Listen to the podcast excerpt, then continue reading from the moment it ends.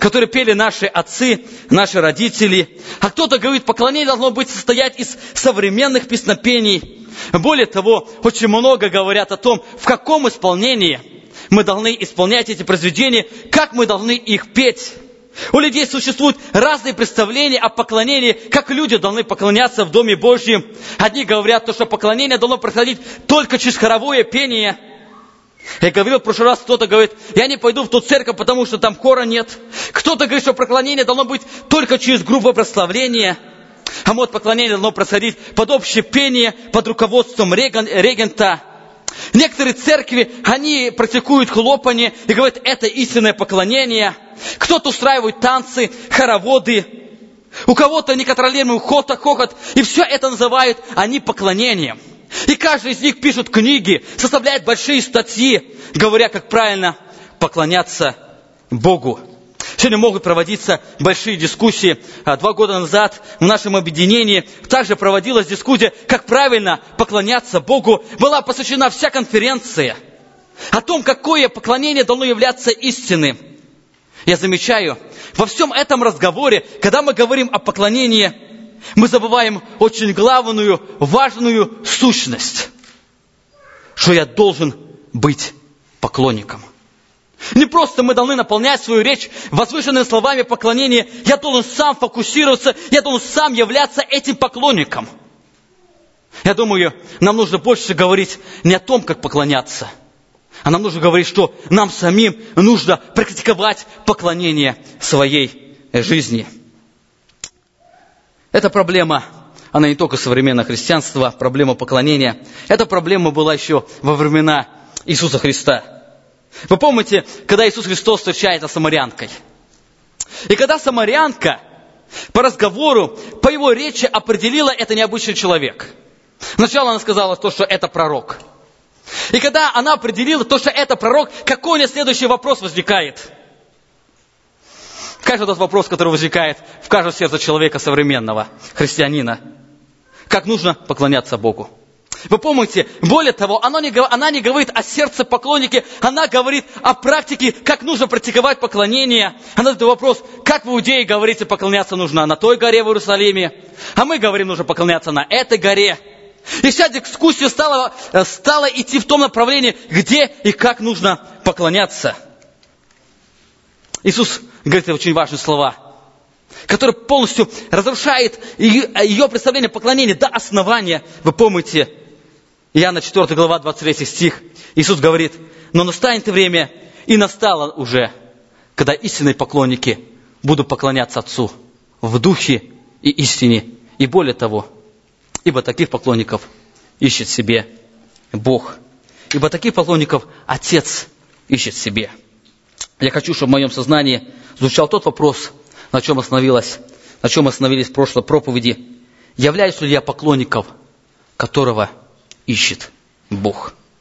Могу ли я себе сказать, что Бог нашел меня, именно я его поклонник, которого Он ищет? Сегодня мое слово обращается, обращено к тем, кто действительно хочет быть истинным поклонником Богу. Сегодня я хочу посмотреть на несколько практических действий, которые приведут меня к поклонению. Сегодня вместе с вами желаю учиться, как находясь в теле Христа, быть истинным поклонником. Сегодня основной текст нашего изучения будет Матфея, 4 глава, 8 стих. Мы начинаем с 8 стиха. Это знаменитое место, которое многие наизусть знают. Одно из услышаний Иисуса Христа. 8 стих 4 главы Евангелия Матфея. Опять берет его дьявол на весьма, на весьма высокую гору и показывает ему все царства мира и славу их, и говорит ему, все это дам тебе, если пав, поклонишься мне. Тогда Иисус говорит ему, отойди от меня, сатана, ибо написано, Господу Богу твоему поклоняйся, и Ему одному служи. Сегодня я хочу вместе с вами подробно остановиться на этом тексте, на замечательном тексте, который оставил нам евангелист, апостол Матфей. Сегодня хочу, э, изучая этот текст, я хочу посмотреть на три важные истины, которые помогут мне практически наполнять свою жизнь поклонением. А первым мы с вами посмотрим на причины, которые мешают истинному поклонению. На те причины, которые не дают мне являться истинным поклонником пред Творцом. Более того, сегодня хочу вместе с вами посмотреть на основание, что является основанием и фундаментом. Почему я должен поклоняться Богу.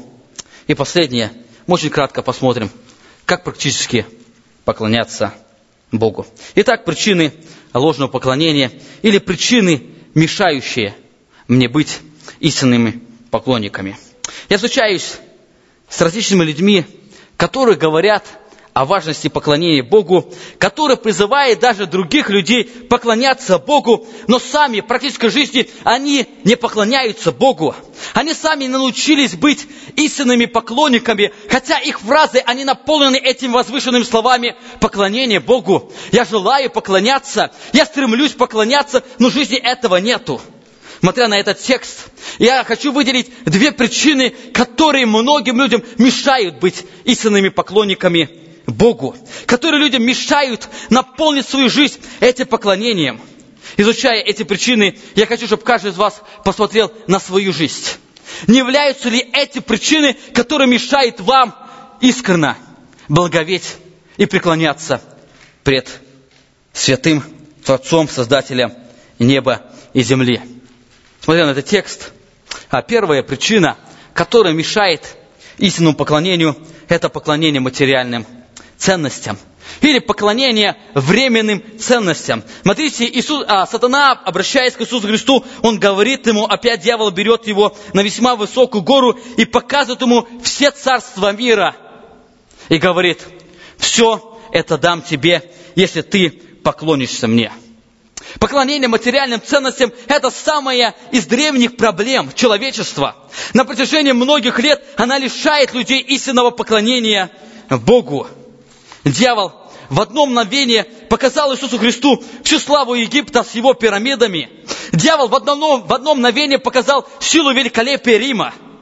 Дьявол показал роскошные Афины, роскошный Коринф, красоту Ефеса, величественный Иерусалим. Иисус понимал, он на все это имеет право как царь. И на этом сатана и сыграл. Он говорит, не стоит тебе дожидаться, когда ты это все получишь. Ты можешь получить это все сейчас, сразу. И все. Ты можешь это иметь.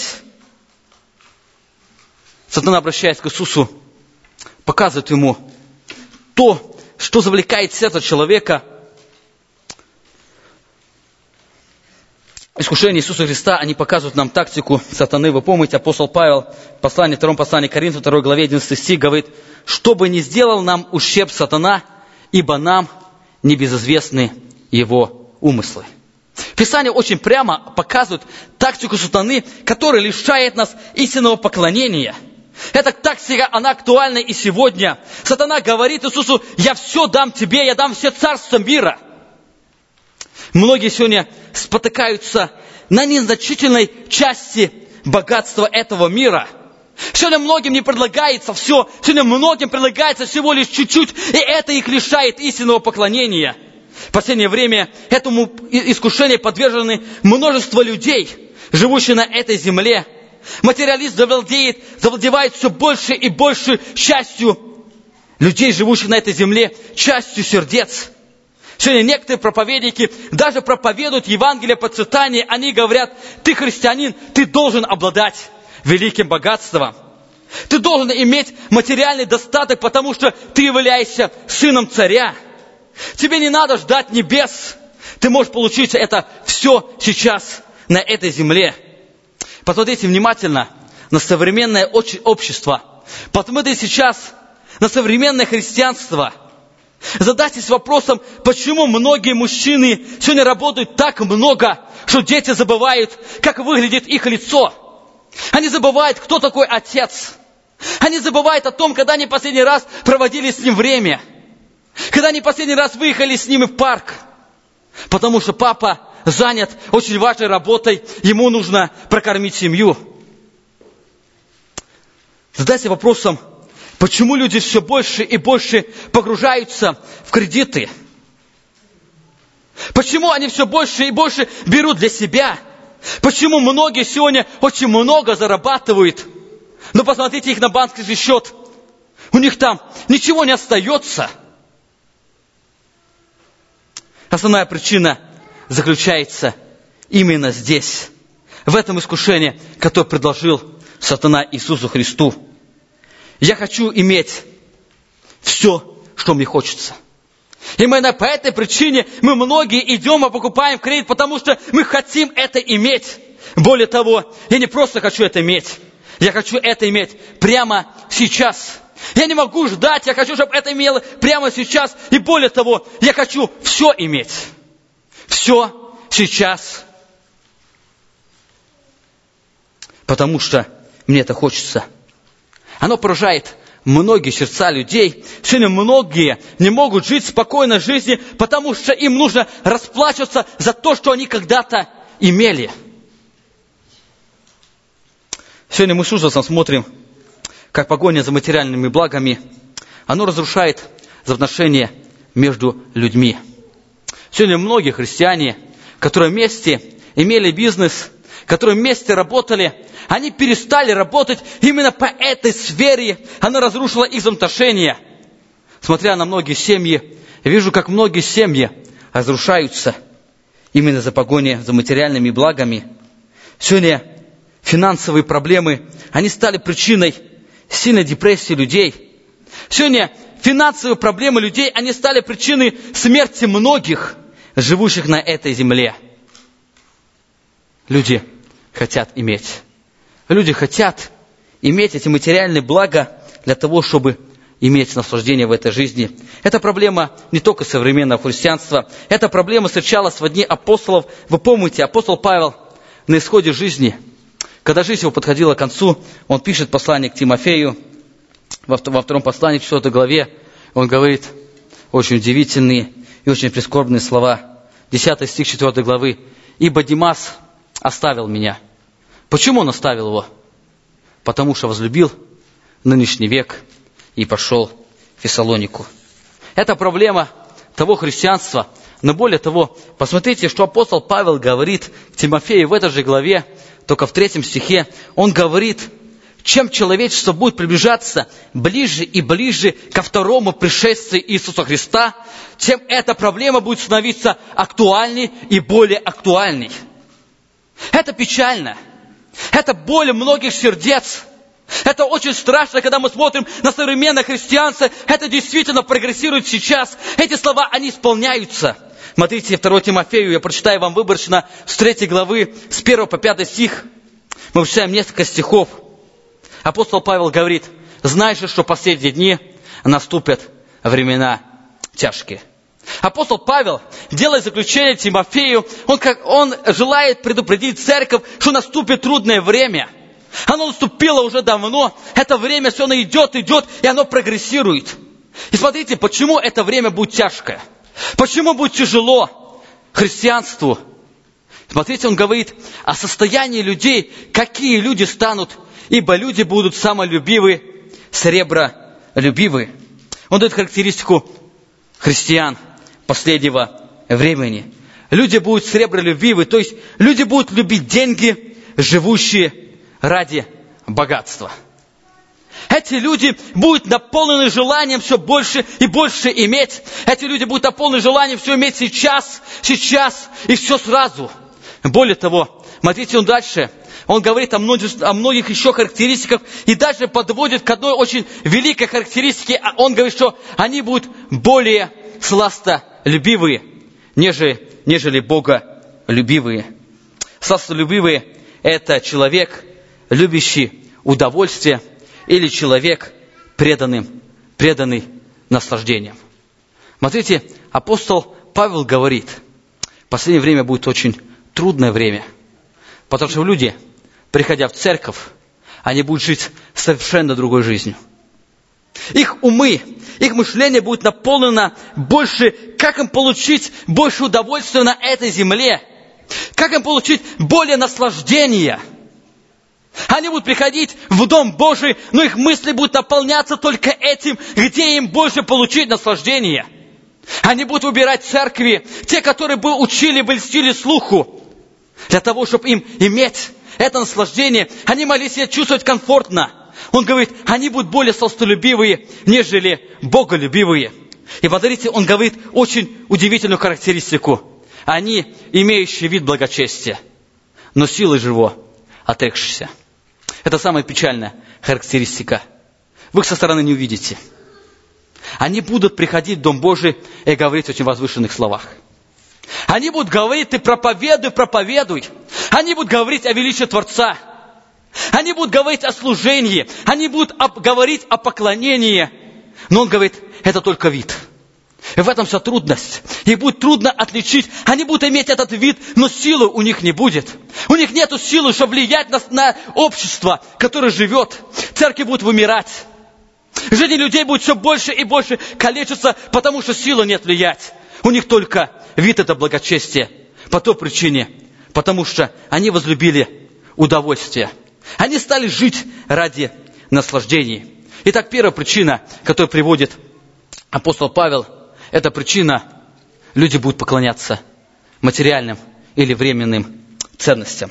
А вторая причина, которая мешает истинному поклонению, это личный эгоизм человека или утверждение себя, когда человек утверждает себя. Смотрите, апостол а, а, сатана, обращаясь к Иисусу Христу, он говорит, опять берет дьявол на весьма высокую гору и показывает ему все царства мира и славу их. И говорит ему, все это дам тебе, если пав, поклонишься мне. Сатана берет Иисуса Христа на гору и показывает ему не только все царства мира, которые овладевает человечество, но показывает и славу, и блеск этих миров. То есть он показывает ему все, что имеет ценность в этом мире. Если проанализировать нашу жизнь, мы очень сильно зависим от ценностей этого мира. Мы очень сильно зависимы, зависим от того, что сейчас популярно, а что нет. Проанализируйте внимательно свою жизнь.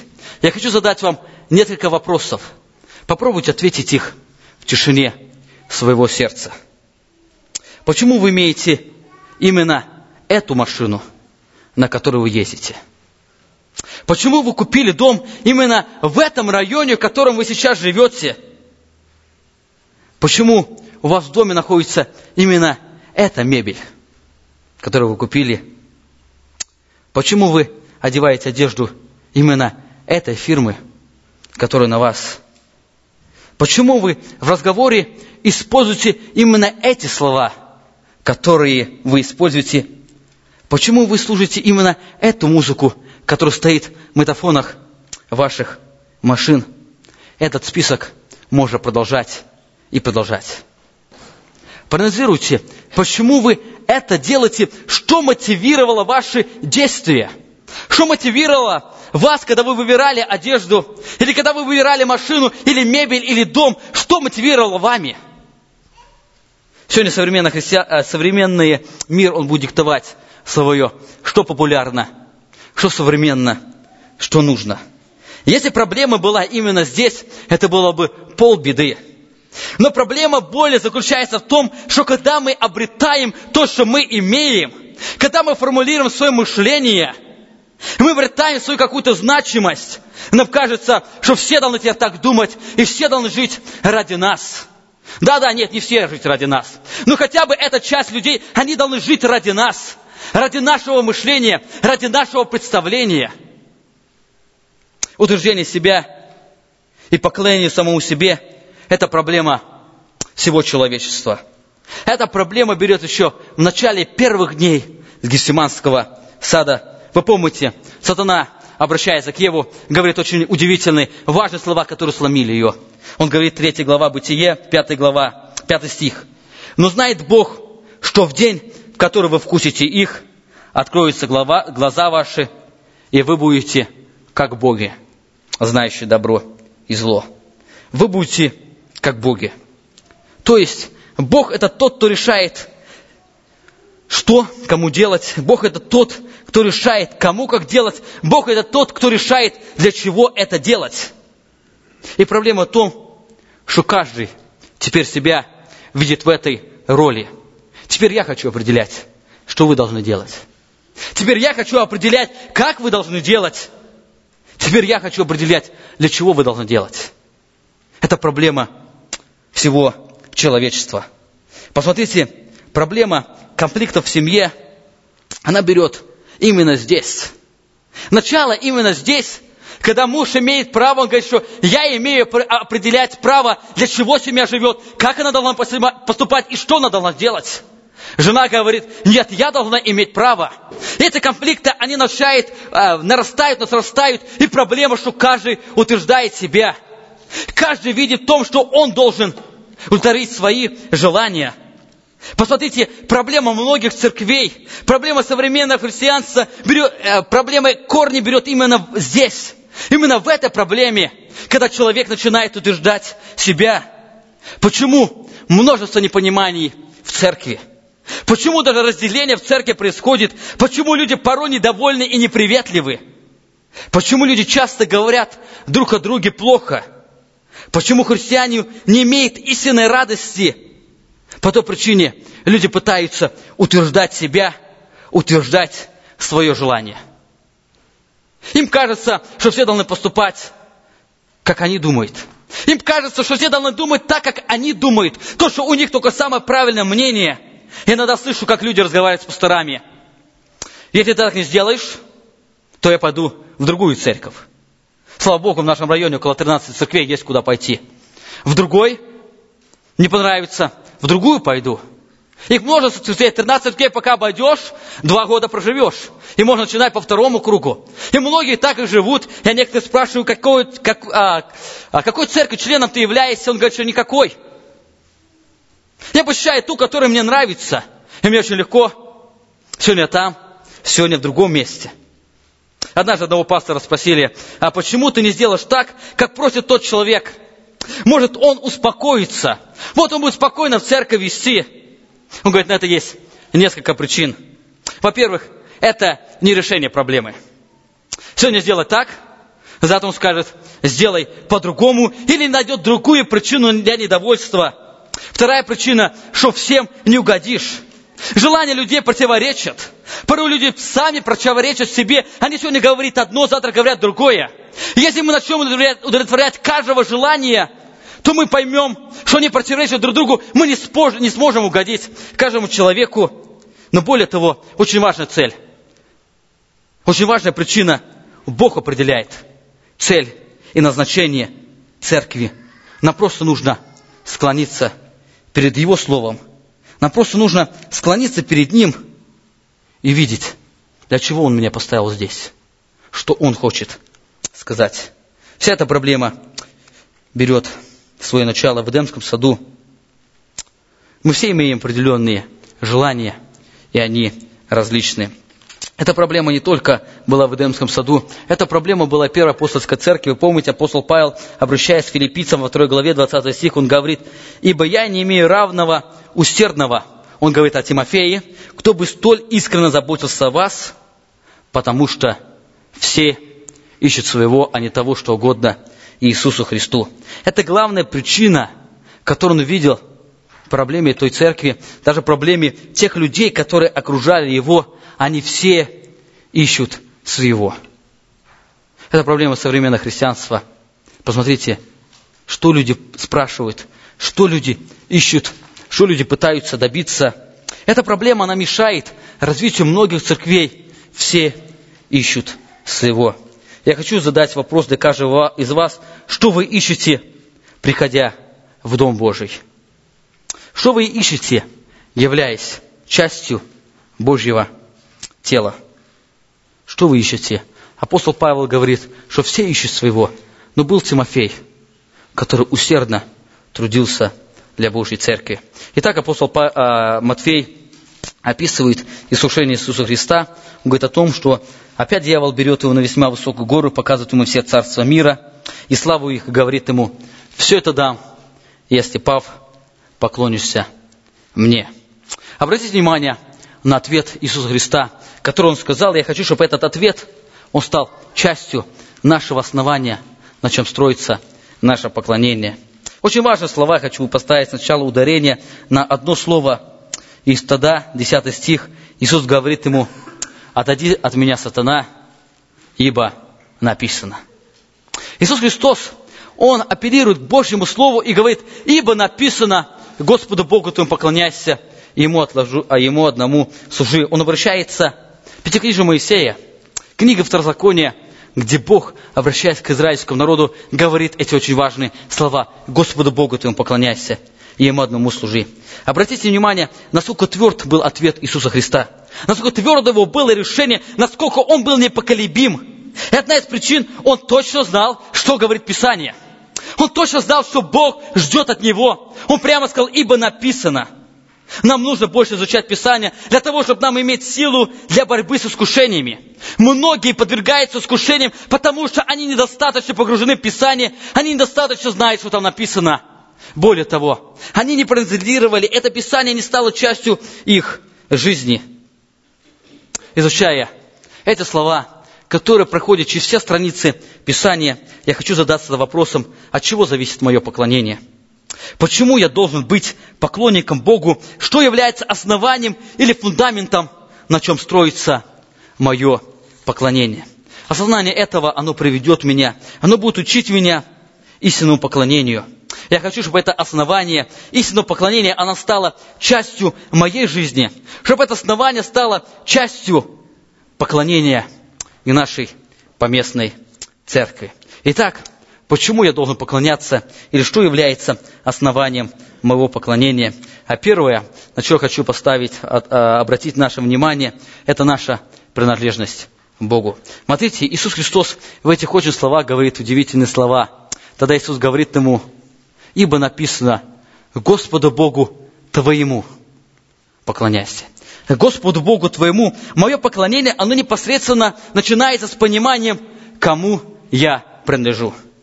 Иисус говорит, Господу Богу, какому? Твоему, тому, которому ты а, принадлежишь, ты Ему поклоняйся. Принадлежность – это сильнейший фактор, который влияет, влияет на стиль жизни человека.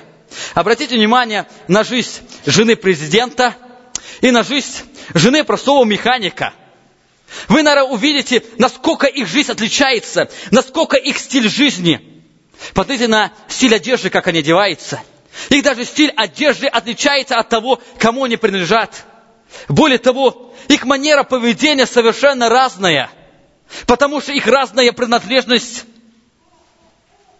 их предмет поклонения, их идея, их философия, она совершенно разная, потому что каждый из них принадлежит особой категории.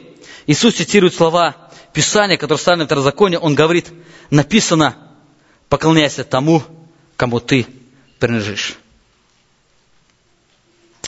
Если я не принадлежу Богу, если Он является моим господином, я никогда не могу. Я никогда не буду являться Его поклонником. Я могу поклоняться тому, кому я принадлежу. Он говорит, Господу Богу твоему поклоняйся. Апостол Павел говорит о нашей принадлежности. Смотрите, Деяние, 17 глава, 26 стих. Он говорит, от одной крови он произвел весь род человеческий. Для чего? Для обитания по всему лицу земли, назначив предопределенные времена и пределы обитания, дабы, чтобы они искали Бога, не ощущат ли Его и не найдут ли, хотя далеко от каждого из нас. И дальше очень важные слова. Ибо, потому что мы им живем и движемся и существуем. Обратите, очень важные слова. Апостол Павел говорит то, что Бог сотворил нас – если мы сотворены им, то мы ему уже принадлежим, мы его творение. Мы в прошлый раз говорили, то, что церковь является творением Иисуса Христа, но более того, каждый из нас лично является Его творением. Более того, Он сотворил нас, и Он отдал нам цель нашего бытия, дабы они искали Бога. Ты и я, мы сотворены именно для этой цели, чтобы мы искали Бога. Более того, Он говорит, мы даже зависим от Него – нам не нужно далеко идти, чтобы его найти. Наше каждое мгновение жизни, оно происходит, исходит из него. Мы очень зависим от него. Мы часто порой не задумываемся. Мы часто порой не осознаем это, ибо мы им живем и движемся, и существуем. Мы созданы для того, чтобы прославлять Бога. Павел много раз увещевает верующих, говоря, помните, кто вы есть. Вы помните, э, церковь Каринской, он обращается, у них было очень множество проблем, и он, решая эти проблемы, он говорит очень важные слова. 6 глава, 19 стих. «Не знаете ли, что тела ваши суть храм, живущего вас Духа Святого, которого имеете вы от Бога?» И дальше, смотрите, говорит, «И вы не свои». Это очень важное понимание, когда осознаю, я принадлежу не самому себе, я не свой, я принадлежу Ему. Филиппийцам 3 глава, 20 стих, он более того говорит, не только вы не свои, но вы временно на этой земле, наше жительство на небесах. Откуда мы ожидаем и Спасителя Господа какого? Нашего Иисуса Христа. Опять он говорит о нашей принадлежности – о нашей принадлежности, наше жительство на небесах, откуда я ожидаю нашего Господа. Мы ожидаем и преклоняемся перед Ним. Осознание своей нашей принадлежности, оно в сущности изменяет нашу жизнь. Вы помните, в прошлый раз мы говорили о том, что церковь – это тело Христа. И когда мы осознаем то, что церковь – это не наше, церковь лежит – это сама сущность Бога, насколько надо должно смирить нас и, и прийти к поклонению. Я приведу небольшую иллюстрацию – Представьте, представьте себе, человек жил очень бедно. Он не имел никаких средств. Он был похож на бедную вдову, которая жила в одни Иисуса Христа, имел только две лепты, за которые он даже не мог пропитаться. И он был рад самому маленькому. Но, представьте, такое в одно мгновение он узнает, что ему досталось очень великое наследство. Прадедушка, которого он не знал никогда, он умер – и наследство ставил именно ему. И обратите внимание, насколько его жизнь изменилась в сфере того, когда он, когда он узнал, кем он является, когда он стал что-то иметь. Во-первых, я думаю, изменился его дом. Если жил в апартменте, то он стал жить в определенном доме, который имел определенную цену, ценность. Более того, изменилась машина, на которой он ездит. Он на велосипеде уже ездил. Он уже имел хорошую машину. Его одежда также изменилась. Она стала более похожа на людей, которые имеют достаток. Более того, у нее только внешность изменилась. Я думаю, у нее изменится и разговорная речь. Он не будет говорить, как простой деревенский парень. Он будет говорить очень возвышенными словами. Он будет пытаться находить культурные слова. Даже походка его изменится – Потому что он поймет, что он кто-то другой. Также осознание нашей принадлежности. Если мы будем постоянно осознавать, кому мы принадлежим, если мы будем постоянно осознавать то, что мы являемся частью Иисуса Христа, мы не свои, мы принадлежим Богу, это в нашей жизни много чего может измениться. Мы забываем о том, кем мы являемся. Мы забываем о том, кому мы принадлежим. Мое поклонение, оно начинается именно с этого, когда я склоняюсь пред Творцом, и я говорю, Господи, я знаю, что я Тебе принадлежу. Я хочу Тебе поклоняться, Господу Богу, Твоему поклоняйся. Это моя принадлежность. Я хочу задать сегодня вам несколько вопросов. Насколько в своей жизни вы помните свою принадлежность Богу? Насколько э, ваша принадлежность Богу, оно меняет ваше поведение – Насколько вы, приходя в магазин, выбирая себе одежду, и вы вспоминая, что вы принадлежите, принадлежите Богу, вы покупаете именно другую одежду, которую вы хотели купить. Насколько ваш разговор, он изменяется в тот момент, когда вы вспоминаете о вашей принадлежности. Насколько моя принадлежность, она влияет мое, на мое личное поклонение перед Богом. Поклонение Богу – это цель нашей жизни. Поклонение Богу – это основная цель церкви на этой земле – Поклонение Богу – основная цель вашей семьи. Оно может выражаться в разных формах, но ваше поклонение, оно должно выражаться в ваших семьях. В семье оно может выражаться через послушание жены. Жены, вы должны поклоняться Богу, быть послушны своим мужьям. Более того, мужья, вы должны поклоняться Богу через посвященность свою своим женам – это поклонение, это часть поклонения вашего. Вы должны поклоняться отцы и матеря через воспитание своих детей. Это тоже одна из сфер, где вы должны научиться поклоняться Богу. В личной жизни мы должны поклоняться Богу. Дети, вы должны учиться поклоняться Богу послушанием своим родителям. посвященности Иисусу Христу в церкви, приходя сюда, мы должны учиться поклоняться Богу через созидание друг другу, через благовестие, через служение. Мы должны учиться этому поклонению, потому что мы не свои, мы являемся инструментом Иисуса Христа. Итак, первое основание моего поклонения, я должен всегда осознавать свою принадлежность, кому я принадлежу. Если я принадлежу Творцу Вселенной, я никогда не смогу являться истинным поклонником.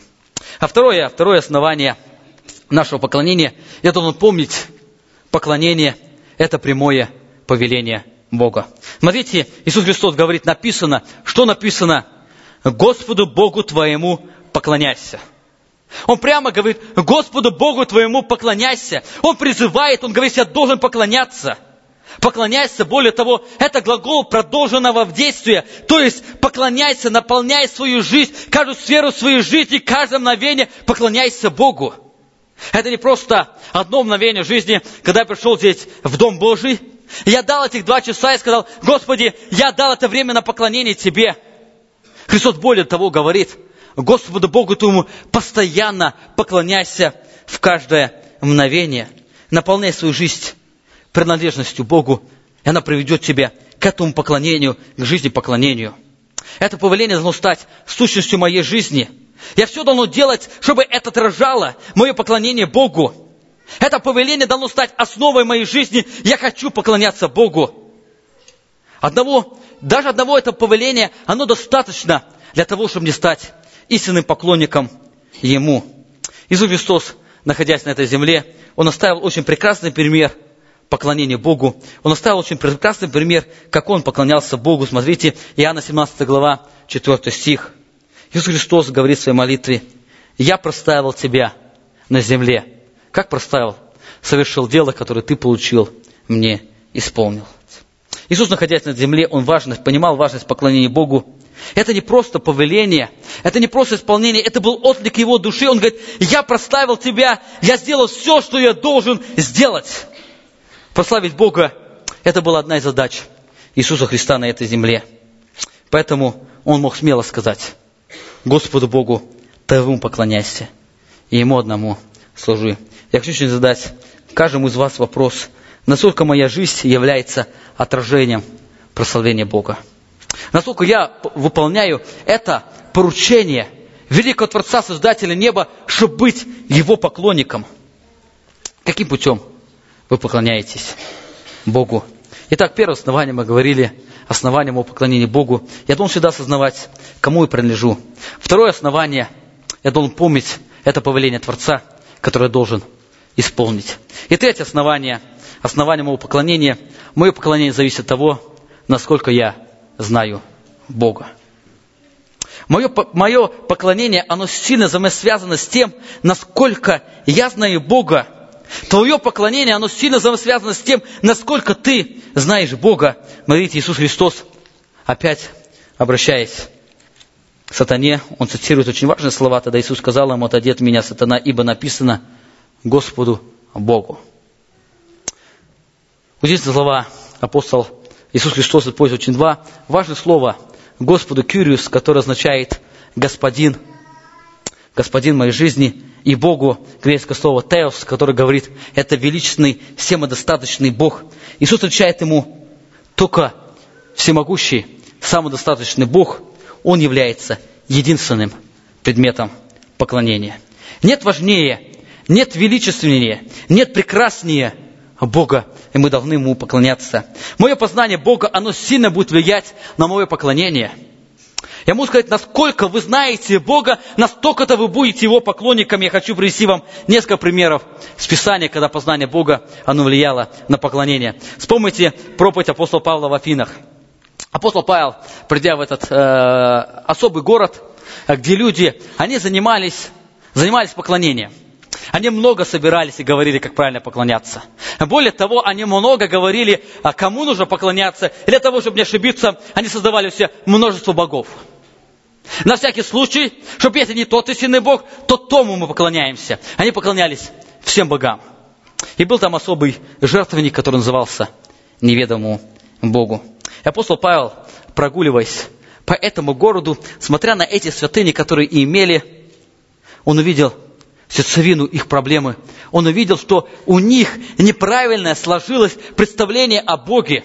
И он начинает свою проповедь в Ариапаге, он начинает именно с этой проблемы. Смотрите, апостол Павел, что говорит, Деяние 17 глава. «И стал Павел среди Ариапага и сказал, «Афияне, посему вижу я, что вы как бы особо набожны. Ибо, проходя и осматривая ваши святыни, я нашел и жертвенник, на котором написано «неведомому Богу». Всего-то, которого вы, не зная, чтите, я проповедую вам. Всего того, которого вы не знаете, чтите, я проповедую вам, и в этом ваша проблема, вы не знаете его. И вот здесь дальше он говорит о нем очень важные слова. Говорит, Бог, сотворивший мир и все, что в нем, Он, будучи Господом неба и земли, не в рукотворенных храмах живет, и не требует служения рук человеческих, как бы имеющим чем-либо нужду, сам давая всему жизнь и дыхание, и все. Их, их представление о Боге, оно сформулировало их поклонение Ему. Апостол Павел понимал, у них проблема именно там. Они не знают Бога. Вы помните историю про Илью? Великая история, которую мы с детских лет мы знаем, которую мы часто изучали хорошая картина, которая показывает, как познание Бога оно влияет на поклонение. Вы помните, собрались на горе Корнил 450 пророков Ваала и 450 пророков Дубравных. И они взывали к Богу. Обратите внимание, как они взывали к Богу. Смотрите, их представление о Боге, оно формулировало их служение. Они говорили, и взяли нетельца, который дал, дан был им, и приготовили, и призывали имя Валала от труда до полудня, говоря, Вали, услышь нас. Но не было ни голоса, ни ответа. И скакали они у жертвенника, который сделали. В полдень Илья стал смеяться над ними и говорил, кричите громким голосом, ибо он Бог. Может быть, он задумался или занят чем-либо, или в дороге, а может быть и спит. Так он проснется. И смотрите дальше, что они стали делать? Они пришли к выводу, действительно, может это случилось, они говорят, и стали они кричать громким голосом и кололи себя, по своему обыкновению ножами и кольпьями, так что кровь лилась по ним. Все это служение, которое они совершали, оно исходило из их представления, кто такой Бог. Это исходило из их представления. Они понимали то, что Бог может заснуть. Они понимали, Бог может отъехать в другую страну, там проблемы решать. Или еще какие-то причины. Они взывали с утра до вечера – у них вся эта церемония, они скакали, кричали, пытались возбудить Бога, кололи себя, ножами проливали кровь. Для одной причины, потому что они так представляли Бога. Это представление, оно сформулировало их мышление. Ну, посмотрите, как Илия представляет Бога. Удивительно. Нам нужно научиться такому представлению Бога, которым представлял Илия. Илия совершенно знал другого Бога. Смотрите, 3, 3 царств, 18 глава, 36 стих. Во время приношения вечерней жертвы подошел Илия пророк и сказал, Господи Боже Авраамов, Исааков, Израилев, да познает сей день, что Ты един Бог в Израиле, и что я раб Твой, и делал все по слову Твоему. Заметьте, у него не было никакого особого обряда. Заметьте, ему не понадобилось много времени. После этого не спал огонь. Но он понимал, кто такой Бог – и он понимал силу Бога. Обратите внимание на несколько характеристик, на чем строилось поклонение Ильи. Во-первых, он знал Бога. Он говорит, да познают в день, что ты один Бог в Израиле. Израиль долго решал вопрос, ну ладно, Илья, давай докажи, мы сегодня определим, кто такой истинный Бог. Вал или Бог Игова, Бог Израилев. Но Илия точно знал, он говорит, да познай все день, что ты один Бог в Израиле. Это представление о Боге, оно очень твердо стояло в сознании его, его великого пророка. Смотрите, более того, он очень хорошо понимал свою принадлежность. Что дальше он о себе говорит? И я раб твой. Он понимал, что он принадлежит, ты Бог единый, Бог в Израиле, и что я раб твой. Он понимал свою принадлежность Богу. И более того, он был послушным Его Слову. Он говорит, я сделал все по Слову Твоему. Заметьте, на чем строилось его поклонение? Это произвело великое чудо, которое поразило многих сердца на том, что он знал, кто такой истинный Бог. Он видел свою принадлежность ему, то, что он раб, и более того, он видел, и он поступал по Слову Божьему. И последняя история, которую хочу вам напомнить, это история встречи Иисуса Христа с Самарянкой. На этой истории мы сегодня начали пробовать. Иисус говорит ей очень важные слова, которые показали глубину ее жизни. Вы помните, когда они заговорили о проблеме, и когда и она, и она говорила ему о поклонении, давайте почитаем этот текст, Иоанна 4 глава, 19 стих. Женщина говорит ему, Господи, вижу, что ты пророк. Отцы наши поклонялись на этой горе, а вы говорите, что место, где давно поклоняться, находится в Иерусалиме. Иисус говорит ей, поверь мне, что наступает время, э, когда не на горе сей и не в Иерусалиме будут поклоняться Богу. Вы не знаете, чему кланяетесь, а мы знаем, чему кланяемся, ибо спасение от иудеев.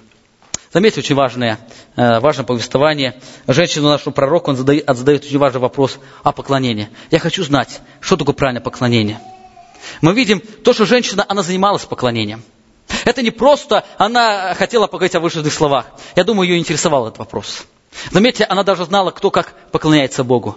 Она знала, что иудеи проповедуют так поклоняться. Она знала, что, что ее народ учит так поклоняться. И она даже знала, почему они должны поклоняться на этой горе. Она все знала, как это поклонение происходит в их традиции. Смотрите, но Бог показывает большую проблему, почему она не являлась истинной поклонницей. Он говорит, вы не знаете, чему кланяетесь. Ее поклонение Богу, оно не имело истинного поклонения, потому что у ней было неправильное представление о Боге. Заметьте, это не оценка богословов, которые сделали. Это оценка самого Бога о поклонении. Он говорит, вы не знаете, чему кланяетесь. Мне часто задают вопрос, как правильно, правильно поклоняться. В одной деноминации учат так, в другой учат по-другому. Люди используют разные методы для поклонения. И, и, и все эти методы, они различны. И все методы, они зависят, насколько я представляю Бога. Какому Богу я поклоняюсь. Грехопадение, оно изменило образ Божий. И многие по-своему изображают Бога, и оно выливается в поклонение и в утверждение самого себя. Я хочу вновь обратиться к этому сильному основанию, о котором говорит Иисус Христос. Для того, чтобы мне научиться сильным поклонникам, я должен постоянно строить свою жизнь на трех важных основаниях. Я должен осознавать свою зависимость от Бога. Более того, я должен помнить, поклонение Богу – это моя прямая обязанность. Бог говорит мне, поклоняйся. Более того, мое поклонение, оно сильно зависит, насколько я знаю Бог, знаю Бога. Там можно Бог наполняться этим познанием – великого Творца. Итак, последнее, очень кратко, как практически, практически поклоняться Богу. Мы очень много говорили о поклонении. Я хочу, чтобы мы сегодня остались в этом очень важном понимании, как я должен поклоняться Богу. Это очень важный вопрос. Мое служение, оно непосредственно связано, насколько я лично являюсь поклонником Богу. Мы очень много можем совершать служение, но мое служение, оно исходит из этого. Смотрите, апостол а, Иисус Христос завершает это слова, он говорит, ибо написано, Господу Богу твоему поклоняйся, и Ему одному служи. Обратите внимание, то, что поклонение, оно идет перед служением. Мы бываем настолько заняты служением Богу, что у нас нет времени для личного поклонения Богу. Нас не хватает времени для созидания своего сердца, не хватает времени для созидания своей души. Проблема поклонения и служения, оно была проблемой во все времена. Эта, эта проблема, она проходит, проходит через всю историю. Начиная от израильского народа и через все служения, которые многие люди совершали – я приведу вам несколько текстов. Когда люди совершали служение Богу без поклонения, это была проблема. Смотрите, Исайя 29 глава, он говорит, 10-13 стих. «И сказал Господь, так как этот народ приближается ко мне устами своими, языком своим чтит меня, сердце же их далеко стоит от меня, и благовение их предо мною есть изучение заповедей человеческих». Заметьте, он говорит очень хорошую характеристику этого народа. Этот народ приближается ко мне устами своим, языком чтит, чтит меня. На первый взгляд это прекрасные слова. Это прекрасная характеристика. Я обрадовался, если Бог сказал это обо мне. Брат Павел, он приближается ко мне устами своими. И он чтит меня. Но обратите внимание, чем эта характеристика заканчивается. Он говорит, это все напрасно у них. Почему? Он видит большую проблему. У них нет личного поклонения. Сердце же их далеко стоит от меня. В этом вся проблема. Вроде бы совершает служение. Нет этого ничего плохого, что не читают Бога языком, что не приближается устами своими. Но есть очень важное действие, которое должно предшествовать служению. Это поклонение или забота о своем сердце. Вы помните, Иисус Христос не раз обращался к фарисеям словами «Горе вам!» За что горе? Потому что вы строите гробницы пророкам, которые сбивали отцы ваши.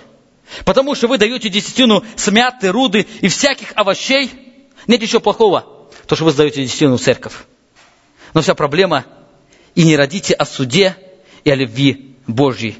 И он делает вывод очень э, такой интересный. Все лежало делать и того не оставлять. Более того, он говорит, вы обходите море и сушу, дабы обратить, дабы хотя бы обратить одного. Очень хорошо. Я думаю, наши евангелисты еще до этого не дошли. Чтобы обходить все море и сушу ради одного, они это делали. Но проблема вся, когда это делаете, вы его делаете сыном гиены, вдвое худшее вас.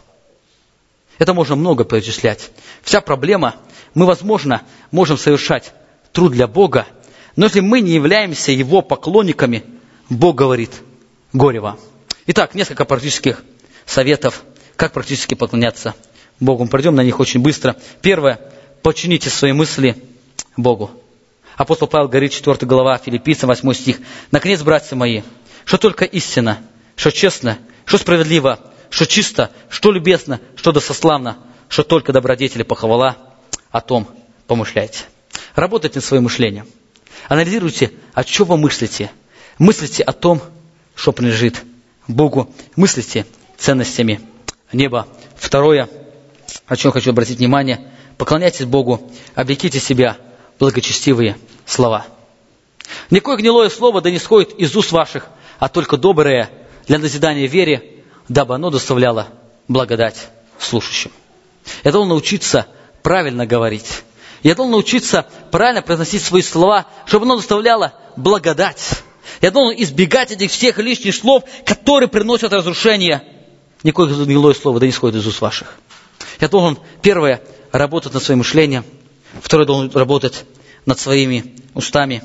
Третье, подчините действия свои Евангелию. Апостол Павел говорит Галатам 15, 5 глава 16 стих. Я говорю вам, поступайте по духу, и вы не будете исполнять вожделение плоти.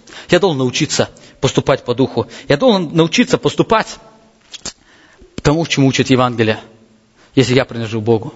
Опять заметьте, все начинается с мышления, с моих слов, дальше происходит мои действия, я подчиняю себе, это мои решения, когда я решаюсь поступать. И последнее, делайте все ради Иисуса Христа. Колоссянам 3 глава 23 стих. И все, что делаете, делайте от души, как для Господа, а не для человеков. Задавай себе каждый день вопрос. Каждое мгновение. Сейчас я делаю. Для чего это делаю? Господи, я прижу Тебе. Я желаю сегодня сделать это для славы Твоей. Итак, звучит сегодня для каждого из вас вопрос. Независимо, какое служение вы совершаетесь, являетесь ли вы истинным поклонниками живого Бога, что является основанием вашего поклонения? Насколько вы осознаете свою принадлежность Богу? Насколько вы живете повелением Бога поклоняться Ему в каждой сфере своей жизни? Насколько ваше сознание наполняется познанием Его? Поклоняетесь ли вы Богу практической своей жизни? Итак, Иисус Христос говорит, тогда говорит Иисус ему, отойди от меня, сатана, ибо написано, Господу Богу твоему поклоняйся, и Ему одному служи. Поклонение – это великое благословение, которое мы можем иметь в своей жизни. Посмотрите, чем закончилось поклонение Иисуса Христа. Одиннадцатый стих. Тогда оставляет его дьявол, и все ангелы приступили и служили ему. Запомните, эффективность вашего служения будет зависеть настолько, насколько вы являетесь поклонниками – Эффективность вашего служения будет зависеть настолько, а, эффективность будет настолько, насколько вы практически поклоняетесь Богу в своей жизни. Смотрите, тогда оставил его дьявол, и все ангелы приступили к нему и служили ему. Говоря о церкви, церковь она создана для того, чтобы нам поклоняться ему. Я хочу вам напомнить, когда мы говорим о церкви, мы не говорим о здании, мы не говорим о богослужении, Мы говорим о сущности, о теле Христа. Это каждая сфера нашей жизни. Когда вы встаете с кровати утром, проходя через всю свою жизнь, когда вы ложитесь спать, и даже когда вы спите, наполняйтесь поклонением Иисуса Христа. Итак, Иисус Христос говорит, тогда, э, тогда сказал Иисус, отойди от меня, сатана, ибо написано, Господу Богу твоему поклоняйся, и Ему одному служи. Тогда оставляет его дьявол, и все ангелы приступили и служили Ему. Да благословит от Бог. Аминь. Помолимся.